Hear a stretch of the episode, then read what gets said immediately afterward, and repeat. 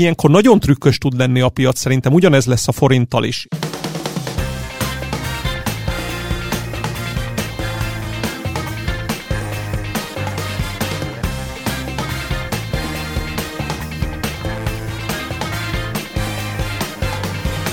Alapvetően feladták a forint sortolását befektetők, még mindig drága egyébként a forint ellen fogadni.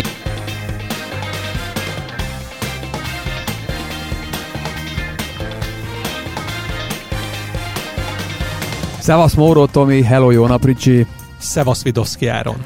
Itt vagyunk megint, és ismét, mint mindig a forinttal kezdünk. Elképesztő erős a forint, ma megint 370 alatt is jártunk. Tulajdonképpen visszatértünk oda, ahol igazából hónapok óta vagyunk, nem?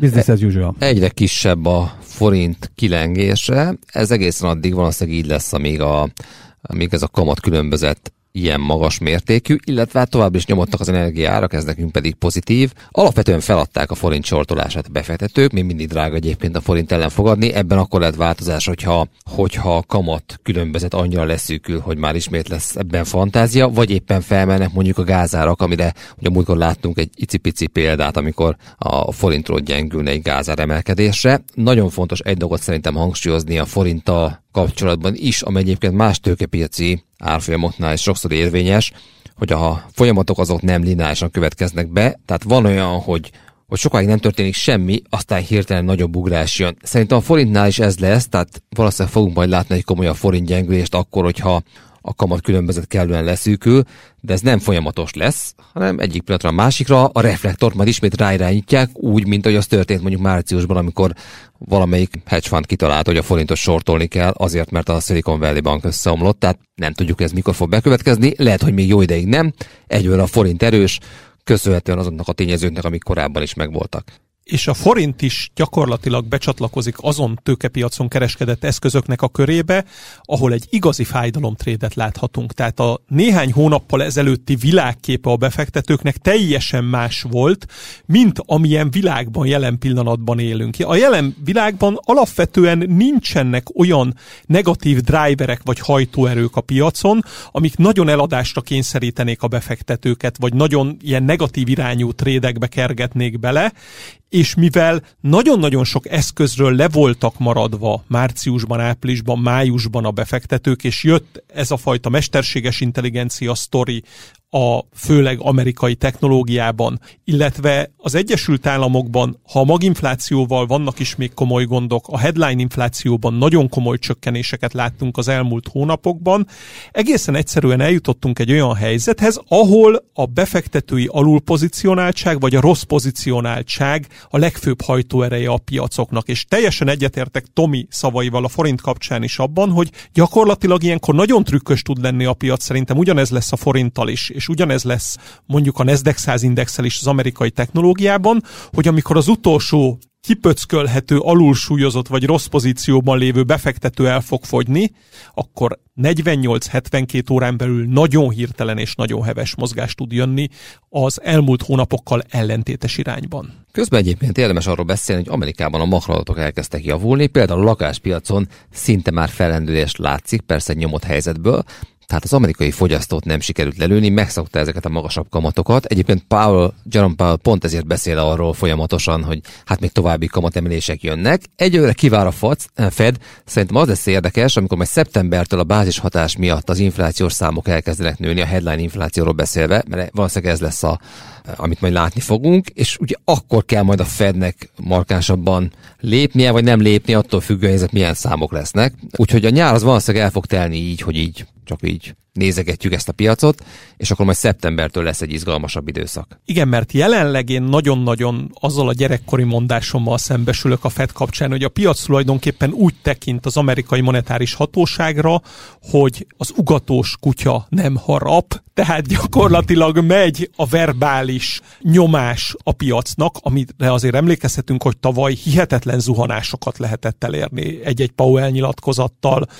Volt augusztusban ez a Jackson Hole, vagy tavaly áprilisban, amikor Paul Walker nevét először említett, és nagyon heves esések jöttek rá. Jelen pillanatban a piacon, ha csak a múlt heti fedülést nézzük, volt egy 30-45 perces esőhullám, és másnap, illetve pénteken már jóval följebb jártak az indexek, mint bármikor előtte az elmúlt 52 hétben. Beszélnék egyedi papírokról egy picit, például a Tesláról, ami egészen elképesztő menetelést folytat. Ha emlékeznek rá a hallgatók, akkor ez eléggé lemaradó volt így, így tavaszig. Az AI rally már elindult, de a Tesla még szenvedett, aztán volt egy nagy fordulat, és jöttek egyébként a jó hírek is mellé. Tehát túl azon, hogy a, a lakosság ráharapott erre a papírra, és, és elképesztő mértékben elkezdte tépni, egy nagyon fontos dolog történt, a Tesla gyakorlatilag iparági standardet hozott létre az Egyesült Államokban. Az összes amerikai elektromos autó gyár szinte egymás után csatlakozik a Tesla töltési megoldásához, a Supercharger rendszerhez, illetve ahhoz a csatlakozó típushoz, amit a Tesla használ. Ez nagyon-nagyon validálja ezt a céget, ennek a cégnek a technológiát, és nyilván az árfolyamban is lecsapódik ez, szóval ilyen papírban nem akar sort lenni.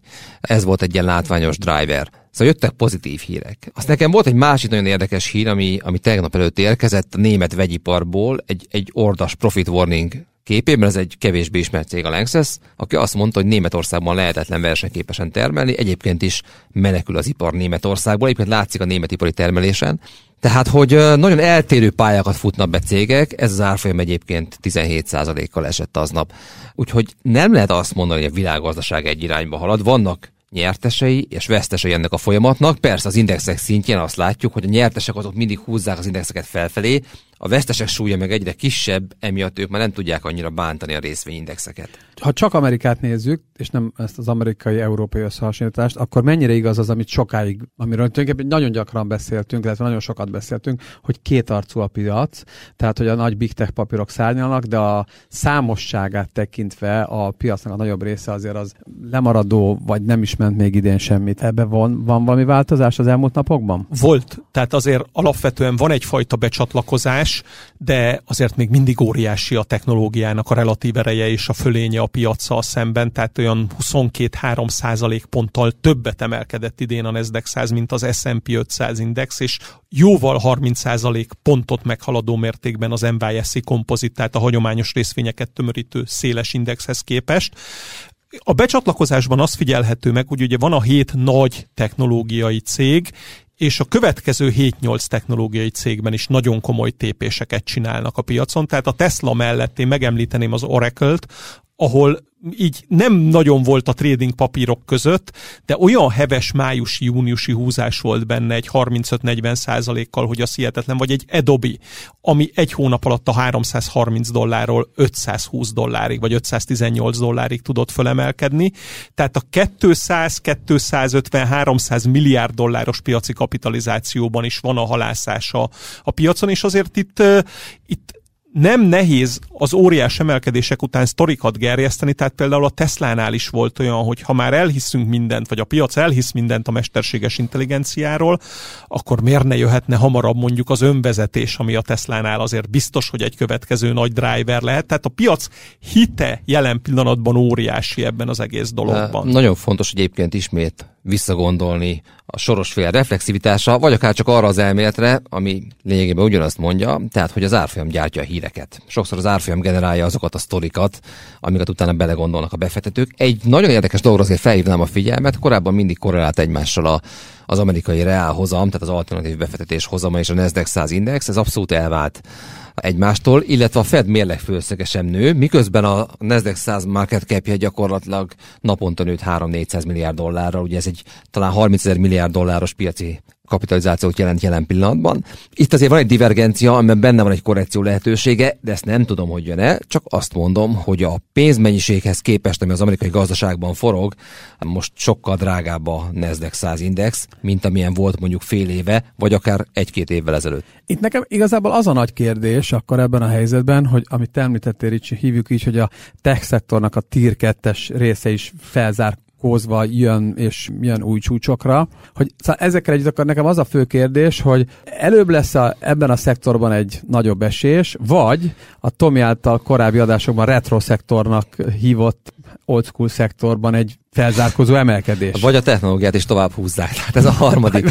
igen, Á, vagy, hát Szer- igen, vagy ez szerintem, a harmadik, bocsánat, Szerintem szépen lassan el fog tűnni a technológia relatív ereje. Én azt gondolom, hogy még van apró pici tartalék a piacban talán fölfelé, de az az egészséges emelkedő szakasz, ami az elmúlt három, három és fél hónapot jellemezte. Szerintem a végére ért a mostani múlt pénteki opció kifutásra, és most egy ilyen tehetetlenségi szakaszba jön a piac, ahol vadásszák keresik a történeteket. Most például a kriptokat találták meg az elmúlt egy hétben, tehát minthogyha az is a tier 2-esnek egy ilyen leágazása, az vagy egy ilyen kültagja, kültag, kültagja lenne ennek a szektornak. Hát megjelenik az első hivatalos bitcoin ETF Amerikában a BlackRock által. Ugye a BlackRock talán majdnem 600 ETF-ből egyik eddig egyet nem sikerült átnyomni az amerikai értékpapír felügyeleten, úgyhogy ennek azért nagyon örülnek, és hirtelen az amerikai lakossági közönség, vagy éppen a hedge fundok megtalálták a bitcoint, ami egyébként ebben a Nasdaq rallyban azért nagyon lemaradó volt, hogyha így az elmúlt egy hónapot nézzük. Kezd ebből összeállni egy ilyen klasszikus nagy mánia akkor, ugye? Azért így...